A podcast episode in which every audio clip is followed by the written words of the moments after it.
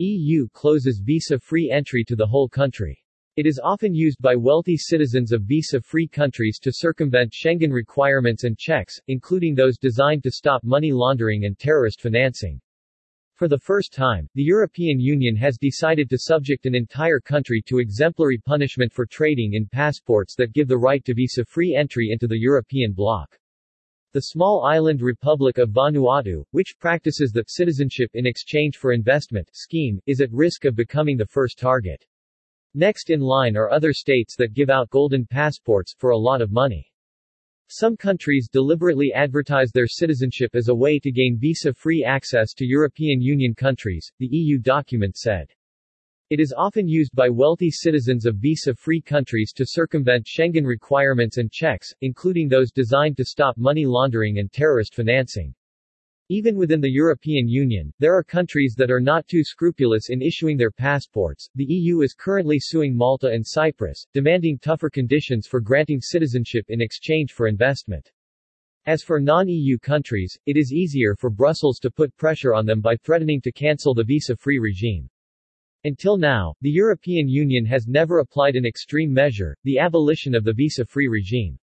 Now there is the first opportunity to demonstrate the indisputable will of the European Union, and the first target was the small island nation of Vanuatu, whose passport opens the borders of 130 countries.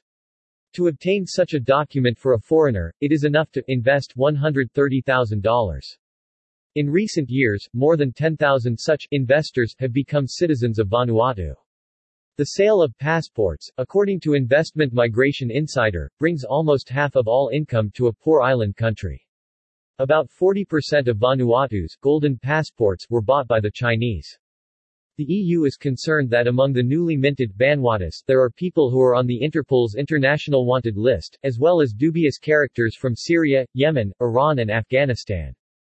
We respect the sovereignty of third countries in matters of citizenship, but we will not allow the right to visa-free entry to the EU to be used as a bait for investments in exchange for a passport, the European Commission said in connection with the idea to strip Vanuatu citizens of visa-free entry.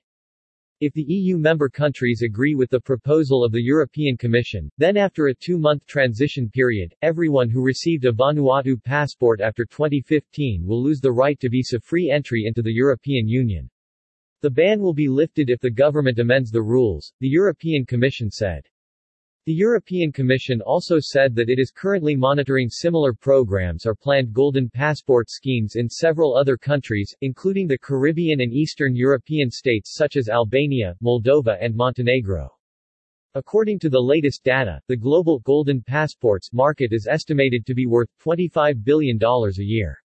In Europe, a passport costs from $500,000, plus there are a lot of bureaucratic red tape, but in the island states of the Caribbean and the Pacific Ocean, a citizenship document can cost much less $100 to $150,000 and without any unnecessary delay.